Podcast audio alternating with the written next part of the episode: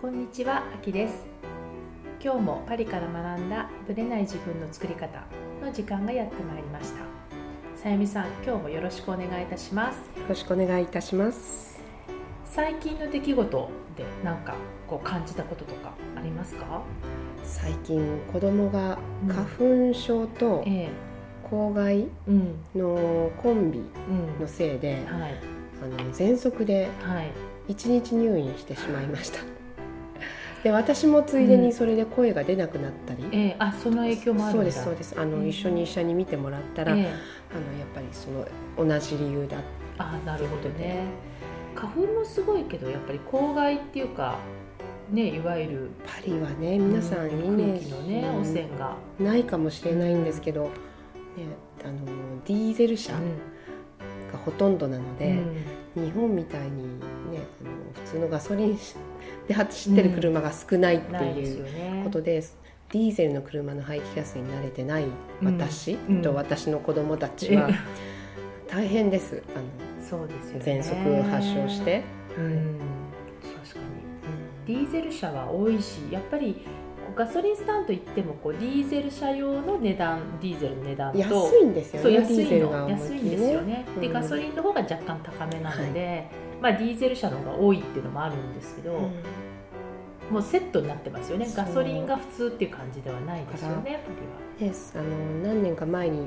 パリに来た時にうん車を買うことになって、パリ主人といろいろ探してたらなかなかガソリン車がは、うん、 なないおまけに私が運転できるオートマの車もあまりない、うん皆さんほねとんどミッション、ね、マニュアルですもんねうんなのでかなりこう日本とそのあたりうん環境が違いますね,、違いますよね車に関する環して境、はね、はいオートマの方が高いんですもんねこっちそう買う時高いんですよだから絶対高い皆さんパリの人あの基本的にケチな方、多いから、ね、多いのでうんやっぱりディーゼルでマニュオアールトあオートマは選ばうんないそうですよねね、だからいわゆるレンタカーもオートマの方が高いんですよねそう全然違います違ねいますよ値段がね、そうだから私も夫がずっとマニュアルでえずっとディーゼルでで今回新しく車を買う時にやっと初オートマですよね、もうこれそでれはやっと やっと運転ができるようになりますできるね。ようになって、えでえかつハイブリッドにしてもらったっていうか、やっぱりちょっとエコのことを考えてディディーゼルからハイブリッドに変えたっていうのもあって、見方は変わってくるけど、まあ、何よりもオートマを運転できるって方がこっちはそうですね。もう本当になんであんなにオートマが少ないんだろうっていうぐらいうん少ないですよね。不思議ですね。あの多分パリの皆さんってすごいアグレッシブじゃないですか、はい運転が。うで基本的に皆さんこうレーサんレーサーだしね、ーガンガなンぶんつけじるゃし、なね、いかなと、道中の時もねぶつかってもガムテープとかでね、うんぶつかったところを貼って 補修してたりししてますもんね。日本だったらすぐ直すようなところがそのまんまほっときまガすもムんねテープとかねへこんだまんまそうだそうそうったりしても全然平気ですし、全然平気ですからねね車検に出してもあの治ってないっていうのがありましたよ、うちでうも。んうちもしょっちゅう同じところがまた故障してるっていうか本当に車検になっちゃてるんのかみとたいなちゃんと直してるのっていう感じですねねだから日本の車検とはまた全然違う違いますねよねあとねあの運転免許証もはい一生、取ればそう一生死ぬまでうちの夫の写真が18歳の写真でまだずっと残ってうるちの夫のもですですよね18歳ですはいこれ絶対本人証明にならないよねみたいな感じですよあねの街を歩いてるとよくこうこの運転大丈夫かっ ていう人がいるんですよね。うんうんで、えっと、よく見ると本当にもう90歳ぐらいのああおじいおじいさん目が見えてないんじゃないかっていう方が運転してたりしてますからね更新っていうのがないんですよないんね。ですよね、そう有料ある意味講習怖いとかもないある意味怖いだからその90歳のおじいさんも免許証は多分すっごい若い免許証そうってことですよね18歳ぐらいの時にねそうなんですよねねだからあんまり日本みたいに運転免許証は身分証明書みたいな感じにならないですよねならないですねこっちではね写真だけ見ても全く、あの意味がないですしそうですよねそうそんな感じですかねはいはいそれでは本編スタートですはい、それでは前回に引き続きインタビューライフトラベラーの松田美弘さんと若菜さんご夫妻に聞いてきたその後編です前回いかがでしたか前回そうですごご夫婦でライフトラベラうーっんていう、ご夫同じお仕事をされてるんですかわけではないんです、またまたバラバラなんですよバねラバラなんですか、よく私もまだうんそのお仕事のこうんう概念がよくわからないので、うん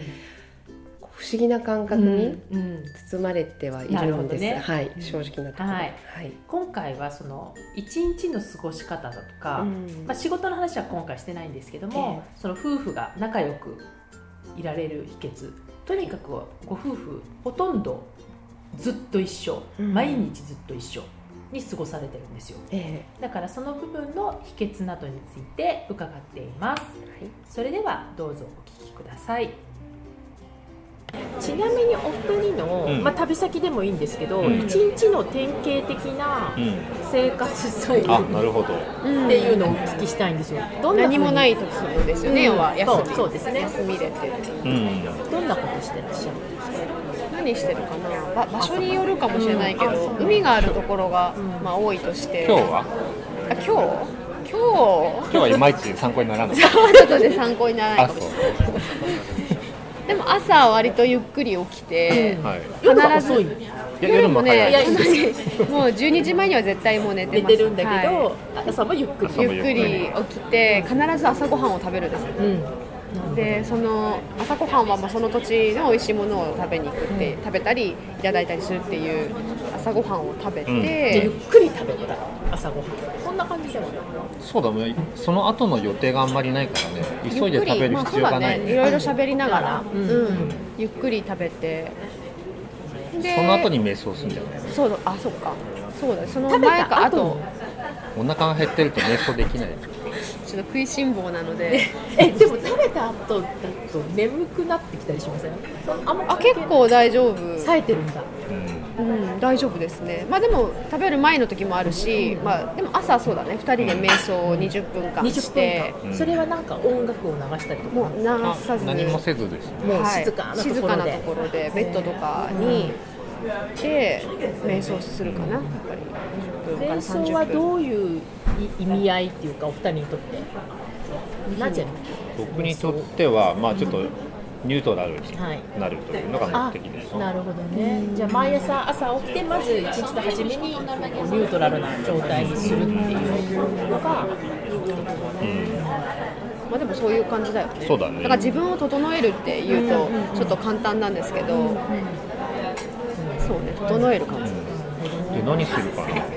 朝ごはん食べるで午し前ょ中そしたらもうお昼ご飯だよ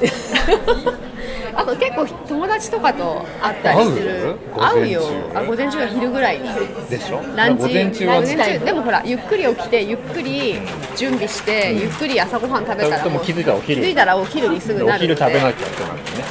そうでまあ友達とかと会って、その場その土地のねで一緒にランチをしながら話をいろいろして、でそうこうしてるうち今度晩ご飯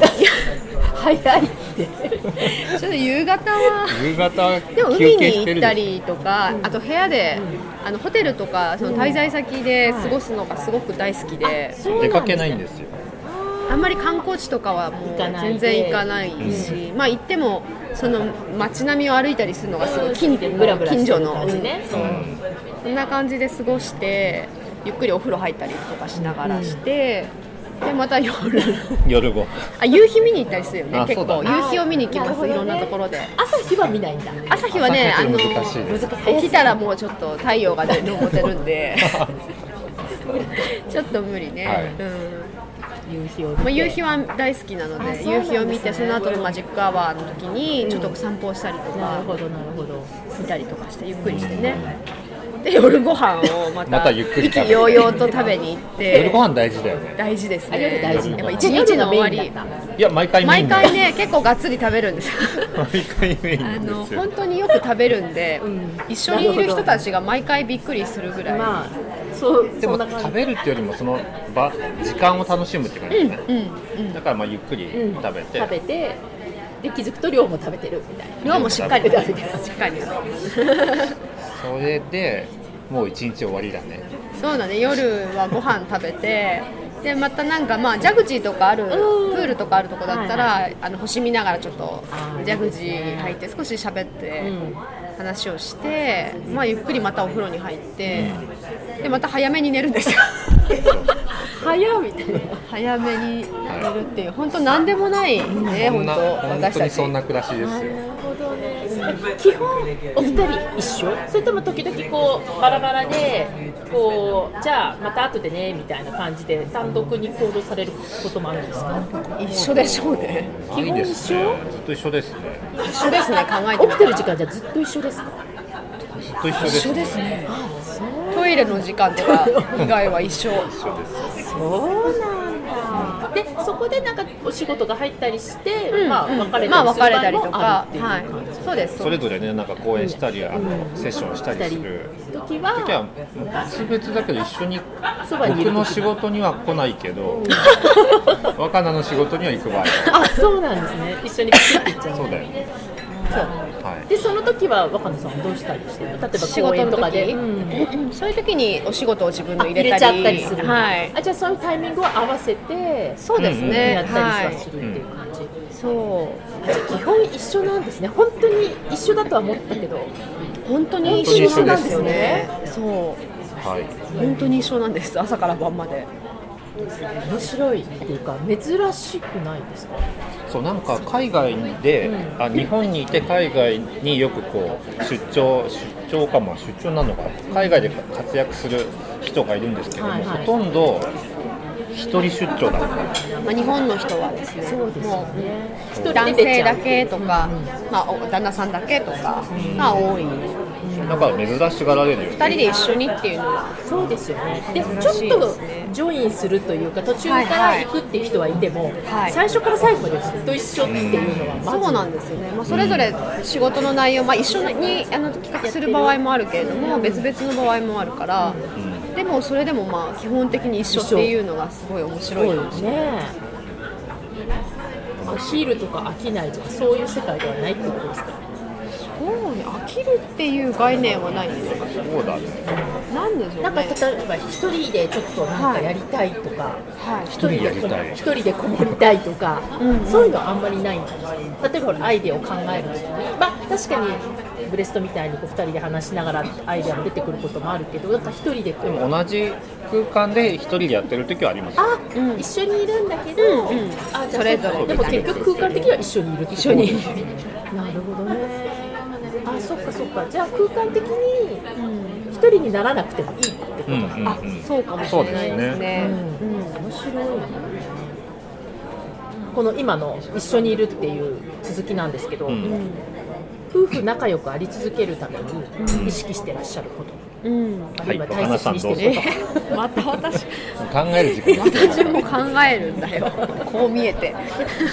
はいどうぞえー、ちょっと待って待って夫婦が仲良く、うん、仲良いくるそううんい続けるっていうか続けるうん秘訣秘訣というか秘訣は意識してることとか大切にしてるこあーえっと細かいこともよく話す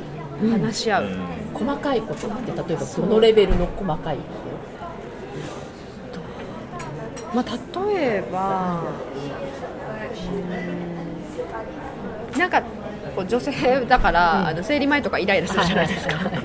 でああいうちょっとちょっとこう自分の中でモヤモヤイライラってしてる時に多分みんなこう抑えると思あうー誰言わわざわざ言わないそうしねでそれで結構後でバーンって爆発するっていうのが多いんですけどもうそういうもうちょっとのイライラの時点でもう伝えるんですよ。なんかイライラするんだけどとを先に言ってしま言うっっててことしまうとか、でなんもか気になったことはちょっと話し合うかもねそうだね、うんこうそうそうそうお互いの行動の中で、ん本当にちょっとしたことでもこうこういうところがちょっと気になったんだよねとか、さっきの行動のとか、こう言動のっていうところも、うんその都度大き話くそうそう大きくなる前に話し合うので、そうなんか続けて、まあ、積み重ねていくと、うんなんかそうねそうだねっていうのがすごいあれかな、うんポイントかな。はい水そ野さのんは通りです。自分の答えを持ちなさい、えーっとですね。でもでもそのそこ秘訣はそこなんだよ。何でも話すの。ああなるほどねそうそうそう。まあ言わなくていいかなっていうのをなくすっていうことですあーそうそうそうそうね。れそはそういうことですやっぱ家族だと一番こうもう言わなくても分かるっていう状態に、まあ、なってるしなりがちじゃないですかでもそれがね結構危ないね危ないですね危ないはい、やっぱ違う人間なので、うんどんなにこう性質が似てたとしても分かんないことってたくさんあるから、あえて話すっていう、あえて話すでも日本の人って言わなくてもっていうところをちょっとはいあるので、はいあえてやるっていうのは大事かもしれないそうなんですよね、うはいでも本当今はまあ自然にそれをやってますけど最初本当付き合い始めた頃とかはすごくあの意識的にやってましたやってまはい、うんうん。なるほどねそれが今じゃ習慣になってるっていうだけ、うねでもこれは誰が聞いても秘訣になるというか参考になる、今からでもできますよねあそうですね、うんはそいの最近の秘訣はその瞑想の時間を一緒にするとなんかその空白というか空白の20分間とかの振り返りもシェアするんですけどえー、終わった後にまあどんな瞑想だったっていうあそうなんだ、だけど一緒にいて話すっていうのは、まあ、今の話ですけど、一緒にいて話さないっていう時間を共有するのもなんか一つの方法かなっていううん、気がします。うん今まで瞑想はそれぞれ2人ともやってらっしゃったいや僕はしてないな私はたまにやってたはい、えそれを始めようと思ったのはな何がきっかなんか彼女がいても立ってもいられなくなってえなんかけでも瞑想するのかもうでも本当に全てインスピレーションで私たち始めるんですけど、はいインスピレーションはずっと前からあったんですよ、でもなかなかやっぱりこう旅してるので、あの習うきっかけがそうねききっかけがこう持てなくていたんですけど、今年の1月の本当に初め、 まだこう2016年始まったあたりにあのもういても立ってもいられなくってもう寝てたんですけどその時、でももうやんなきゃややらなきゃみたいな突然来たもう湧き上がってきちゃって、ええでそれでもうすぐに。瞑想の先生呼びつけてね普通そんなことしちゃいけないでしょうけどもうもうお願いできますよとかみたいなそそうあそうだったんですほ滞在し先かのもホテルにそうそう来来ててくくださださったんだ5日って4日か4日間ぐらいにもうしか入れないので私たちがその滞在えが4日間びっちりならでトレーニングまあ受午前けて中だけ23時間のトレーニングをあの受けてはい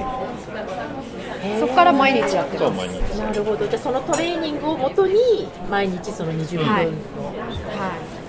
毎回違うんだよねなんかその瞑想したのまあする効果と時いうのか効果成果といそうですよね内容もだってその日の気分とかうんうん場所によってそうも状態とか、ねうん違違います違いまうす何かこうやって効果っていうか自分の中で、まあ、さっきニュートラルになるっておっしゃってたけど、そのインスピレーションを受けて始めた、なんか大きなこう意味っていうか成果はありますよねどうですかね習慣ここまで習慣化してるっていうのはやっぱりカナは元気になるみたいなあそう元気になります体力本当に体力面ええですごく元気になるんですよ、旅じゃあメン先タとルだけかじゃないんだはあフィい、ジカルかなりフィジカルに私は効いててあのそれこそあの本当に体調が悪い時にするとやっぱりすごく痛みも軽くなったりするので、はいまあ、あとは何だろうねあとは僕は変化変化変化でもそのせいなのかどうかちょっと分かんないけどねまあインスピレーションも生まれるしあとはなんかこうとらわれないというかその日の細かい出来事にとらわれないというか一個一個リセットできるのでなんか区切れるのがいいか朝晩やるのかななそう朝一と日晩2回やるんですよ夜もやる夕方とか夕方じゃあ夜ご飯の前に基本的にはそうなんですけど、まあ、しちょっと仕事とか何か用事でできない時は寝る前にもうしたりとかするんですけどそのまま寝ちゃったりしないまあもう本当に眠い時は自然にもうもうやめて寝ちゃうっていうその自然な感じでやってるんですけど面白い、うん面白いです、じゃあ最後に、はいまあ、ライフトラベラーとしてのうん今後の、まあ、2016年でもいいしそのもっと先でもいいんですけど、んなんかこういうことしていきたいとか、まあ、ご夫婦でもいいしそれぞれでもいいんですけどなんか変貌とかなんかしていきたいことはい若菜さんどうぞだからそれは 「はいみひろさんどうぞ」って今言おうと思ってた早いみひはいみひ言って展望展望難しいね難しいんですよね展望先のことを考えないからねそっかでもこのままなんかこのままするとなんかどんなさ先が見えるっていうかどんな感じにうーん思えるかっていうかまあでもあえて言うのはなんていうのこう先を見ずに生きていきたいなっていううんやりたいことあるかなやりたいことはいっぱいあるんですよ、やりたいことあるんですけど、これを実現しようとか達成しようっていうのがなくて、どういう感覚なんですかやりたいことがあった時に、うんまあ、やりたいなと、うんでももちろん別にいつとかそういうのあんま決めてないわけですよねやりたい時にやるってやりたい時にやるって感じなんだそうなんやでりたいと思った時にじゃあやすろそううってそいうそううそう感じそうそうなんですもしくはちょっとやりたいなと思ったらやりたいやりたいなっていう時まで待ってあ本当にやりたいってそうそうそういそうそれがいつかは誰も知らない本人も知らない本人も知らない、まあ、知ってるんでしょうけどね、うまあ、ベストタイミング、なんかあるかな、まあでもラジオはあラジオだ僕たちもラジオやってるんですけど、はいはいまあ、続けていきたいね、うんうん本当に各地からやってらっしゃいますもんそういねろんな国から、あやってみてなんか感じたことってありますかそのラジオであーいや人のストーリーは面白いなっていう、それはでも私も本当にそう思いますねね、そうね結構みんなあの、まあ、ゲストの方もそんな話すことないよって言うんですけどすごいストーリーを持ってらして素晴らしいね素晴らしいだからみんな多分それぞれ自分のストーリーがあってでそれを聞いた人たちがまたあのすごくこう勇気をいただいたりとか背中を押してもらったりとかっていうのがこう連鎖いい連鎖が生まれたりしているのはすごく素敵で。はいそれはなんか、うんまあ、一つ一つ大切にしていきたいな、続けていきたいことってういうんうん、それはじゃあ決まってやりたいこととして決まってるっていうまあ、今日のところで今日のところ、ね明日明は日わ からわなかんいない、はい、じゃあお二人のご活躍をこれからも楽しみにしてます。はいありがとうございまあしりた。がとうございましたはい、お二人のインタビューいかがでしたか？こんなにあのいつも一緒にいるというご夫婦は初めて私あの聞きました。ですよね。あんまり周りにいない起きてでるい時間ないですね。うん、ずっと一緒っていうのもね、そうなでかすなねか珍しい感じですようね。ん、それであまり喧嘩とかもなさそうなうん、感じですし、楽しくやってますよね。一緒にいろんなことをエンジョイされてるみたいで、うん羨ましいなと思いました。ねうん共有全部共有してるって感じですもんね。何でも細かい小さなことでも話すうんって、ねおっしゃってましたよね、そこはすごい参考になるかなと思いましたねうん身を振り返るいいきっかけになりますよね。本当になんかこれぐらい相手が、ね、外国人でもうんこれぐらい分かってくれるだろうとうん私も高をくくってるところ があったので、うんちょっと反省ですね、うんうんやっぱり言わなきゃいけないと思っててもついついも一緒にいると分かってるっていう前提についなりがちですよそうねですそうです、うんはいね子供のこととかうんそういうのも含めて、やっぱり生活一緒にしてるからみたいなところがあるんだけどこれぐらいだったら言わなくても絶対分かってるはずとうんいう思い込み、そのはずですよね。そう思い込みが自分の中にあって、うんだけどそうじゃなかったっていうのもありますあよねります、はいこれはもう本当に国際結婚だろうが何だろうが全く関係なく関係ないと思いますはね、い、一緒にずっと生活していく上では大切なポイントかもしれませんよね別。の人間ですからねやっぱりねもう全く違う価値観を持ってるという前提の方がはいね、お互い気持ちよく過ごせるんじゃないかなって感じはしますよね。違うということを前提に、付き合えば、うんあ違ってるあこれはまあ当たり前だっていうことで受け入れられますよね、うんそうなんですよね、そこをねやっぱだけり、どなぜあなたはこうじゃないのこここれこうあるべきでしょっうん、そてれは思うねと押し付けになっちゃいそうまですすよねねはい、じゃあ二人して反省ですか ねいやそうですねはいはい松田美弘さんと若菜さんも、えーポッドキャストをやってらっしゃいます「ライフトラベラーズカフェ」という番組なんですけどもよかったらこちらもぜひ検索して聞いてみてくださいそれではエンディングです今日のポッドキャストはいかがでしたかこの番組では皆さんの感想や質問をお受けしていますパリプロジェクトと検索していただくと私のオフィシャルサイトに行きますのでそちらのお問い合わせからポッドキャストを選んでいただき質問や感想を送ってくださいどしどしご応募お待ちしていますまた来週のパリから学んだぶれない自分の作り方もどうぞお楽しみにさゆみさんありがとうございましたありがとうございましたはい、秋でした。